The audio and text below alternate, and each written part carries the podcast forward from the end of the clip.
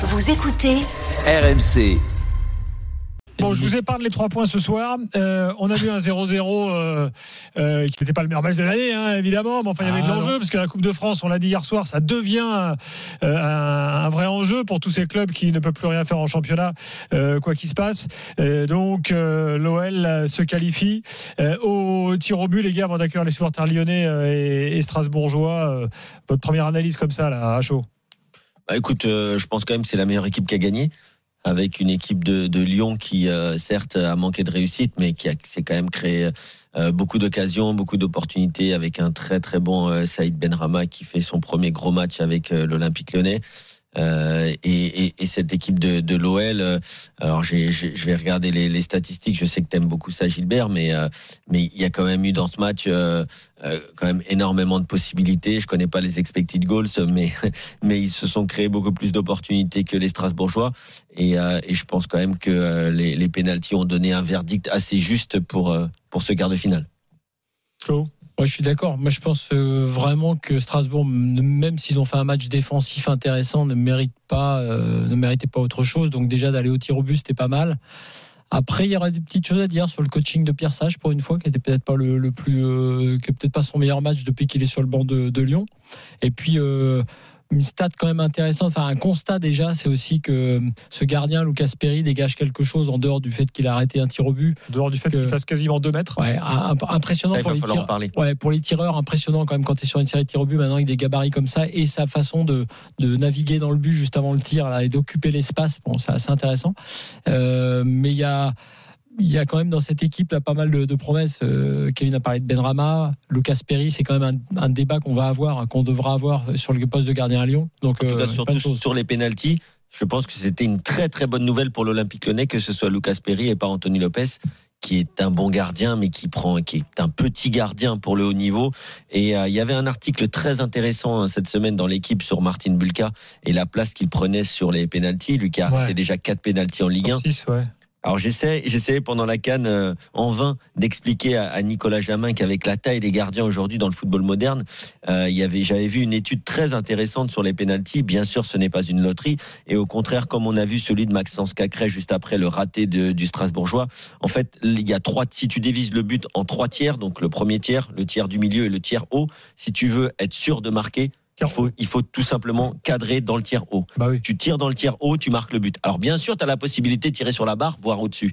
Mais si tu es dans les deux premiers tiers, surtout avec un gardien comme Martin Bulka ou comme Lucas Perry qui font deux mètres, mais c'est aussi le cas pour Donnarumma ou, euh, ou euh, Thibaut Courtois notamment, et ben tu as une chance sur deux. Si le gardien part du bon côté, ben, il l'arrête. Parce que le, le penalty marqué par Maitland Nice, si c'est Lucas Perry en face, il la sort. Mm. c'est sort. c'est intéressant d'analyser Lopez cette série avec de, 84. ouais, série de tirs au but. Ah, Maintenant, ça fait partie des petits 15 gardiens. cm, c'est énorme. C'était Christophe Lelichon qui disait qu'en dessous d'un 90, il regardait même pas les, les fiches, quelle que soit la qualité du gardien. Enfin, il y avait une- un truc comme ça. Pour Voilà, revenir ça, dépend du niveau. Oui, mais c'est peut-être un peu aussi schématique à l'envers, peut-être, ça. peut-être, non, mais peut-être. du- Quand tu es à Chelsea, tu peux te permettre de pas regarder sûr. les fiches en dessous d'un mètre Peut-être, 90. mais quand justement, il disait que même si ça semble dingue, mais pour les raisons que vient d'évoquer Kevin, notamment aussi pour le, euh, comme tu sais que tu vas trouver des très bons gardiens maintenant au-delà de Mm. 1m90, euh, il disait qu'il faisait comme ça. Et la- l'autre point, euh, d'ailleurs, pour revenir sur cette série de tirs au but, c'est que euh, le tir au but de Maitland Nice, euh, là quand même, on voit aussi l'inexpérience de Bellarouge parce que celui-là, il doit le sortir. C'est-à-dire que là maintenant, si tu fais Mais rouge, il en avait arrêté deux lors de ses deux Ouais, premiers ouais, matchs, mais- hein, notamment Mbappé. mais là, il part très, trop vite. très bien arrêté. Il, il part trop vite sur le Alors que 16 sur 7 quatrième. ans, on n'a pas arrêté un. Je vous le signe pas. Je vous le dis Non, pas. non, mais Ouais. peu importe, parce Ouais, que de toute façon, il y a plein de problèmes dans les clubs français sur le travail des tirs au but, mais là, euh, je, je dirais qu'il n'a pas fait une très grande série de tirs au but, euh, le Bellarouche, à, C'est à l'inverse un, un choix aussi euh, intéressant ou en tout cas particulier. Mais je crois que euh, Maxence Cacré a laissé le ballon, Oui. euh, a laissé le premier tireur, sachant que Exactement. normalement c'est quand même un Alors, on dit avantage. toujours de- effectivement qu'il tirer en premier. tirer en premier. ouais. Et, euh, et alors je ne sais pas, hein, peut-être faudrait demander à Pierre Sage pourquoi. Bah, ça, c'est sur le délibéré. euh, faut- Ouais, c'est. Mais bon voilà, il y a, y des- il y a des stratégies à avoir. Ah bah, Après, il ne faut pas tirer sur Bellarouche. hein, C'est le, le Non, non, Bellarouche sûr. de secours. Non, non, non. Non, non. Et, euh, moi, je, je vais tirer Euh, sur et- Strasbourg, par contre, qui a laissé partir Matsels, parce que je pense que là, tu perds beaucoup de. Ouais, mais Matsel sur ce tir au but, a perdu. non, mais peu importe, c'est pas Non, ça. le Non, mais si. Strasbourg gagne la Coupe de la Ligue mais- avec non, mais Bingourou, attends, Camara dans les non, buts. Non, non, mais Sinon, tu gagnes Non, jamais mais la Coupe de Gilbert, Ligue. Gilbert, Gilbert, à un moment donné, il faut être sérieux. Dire, tu perds un très très bon gardien, tu perds des points avec euh, et c'est pas pour le mettre en cause lui, mais il récupère ce poste-là. Tu as perdu des points en championnat à cause de Tu perds ça. une stature, tu perds Ouais, une tu perds, euh, personnalité. tu perds pour ta défense quelqu'un qui a de la personnalité, qui rassure. Non, mais c'est quand même euh, aussi ça la saison de Strasbourg. peut-être vois. que Coupe ce soir, Belarus aurait joué quand même. Si celle, ça va être. Peut-être, peut-être. Non, mais en tout cas, comme disait Flo, c'est une bonne nouvelle quand même pour Lyon d'avoir un Parenthèse- gardien comme parenthèse ça. tir au but. Vous avez vu que la Fédé, Oui. par la voix de son DTN, s'attaque au problème des tirs au but. Parce que Enfin. défaites chez les féminines, défaites de partout, les équipes de jeunes. Bon, allez, je vous passe les deux finales de Coupe du Monde. Hein. mais, Domenech Deschamps qui dit que ça aller travailler. non, mais Et là, on apprend, il y a quelques jours, on n'en a Mm. pas parlé dans l'after, donc je vais quand même faire un petit dégagement là-dessus. Euh, c'est pas un dégagement de gardien. On apprend dans, euh, de, de la bouche du DTN, Fournier, que ça y est, grand chantier, réunion organisée pour les tirs au but, on va faire ce qu'il faut, on va sensibiliser tout le monde et tout. Et là, on apprend, entre parenthèses, sauf pour les A.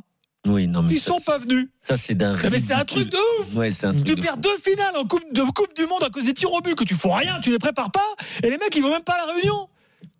Non, Scandale. Pour, pour le, pour le coup, Didier Deschamps, euh, sur, sur ce genre de choses, il est insupportable parce que parce que c'est un entraîneur à l'ancienne, tout simplement. Là, j'ai parlé, j'ai parlé des différents tiers dans le but. On a parlé de la taille des gardiens. Hugo Lloris qui est- qui, qui, est- qui est juste pas bon sur sur penalty, mais c'est un peu la même chose pour Mandanda d'ailleurs. Euh, à part Mike Maignan, on a quand même eu du mal euh, sur les euh, 15 dernières années à avoir un gardien français qui était bon sur ces, sur ce genre de séance. Mais en même temps, quand tu as le discours du sélectionneur A qui dit que c'est une loterie, alors bien sûr qu'il n'y a pas une notion de loterie, mais il y a une, une notion de chance. Parce que souvent les gens disent ah un penalty marqué c'est un penalty bien tiré ou un penalty raté c'est un penalty forcément mal tiré. Pas du tout. Tu peux avoir aujourd'hui le tiré, le penalty de Maitland comme on vient de le dire, qui est pas très bien tiré, mais qui a la chance que le gardien Mmh. se, se trouve un peu. Et par contre le premier penalty il est pas si mal tiré, mais il y a un très très bel arrêt du gardien. Et il faut avoir aussi la chance que le gardien des fois choisisse le mauvais côté. Bon ça ça fait partie de l'aspect réussite. Mais ensuite il y a même Liverpool qui a bien sûr des analyses pour tout et non pas pour rien, mais pour tout, qui avait par exemple étudié dans la, précédente finale de, de Carabao Cup qu'ils ont gagné il y a deux ans.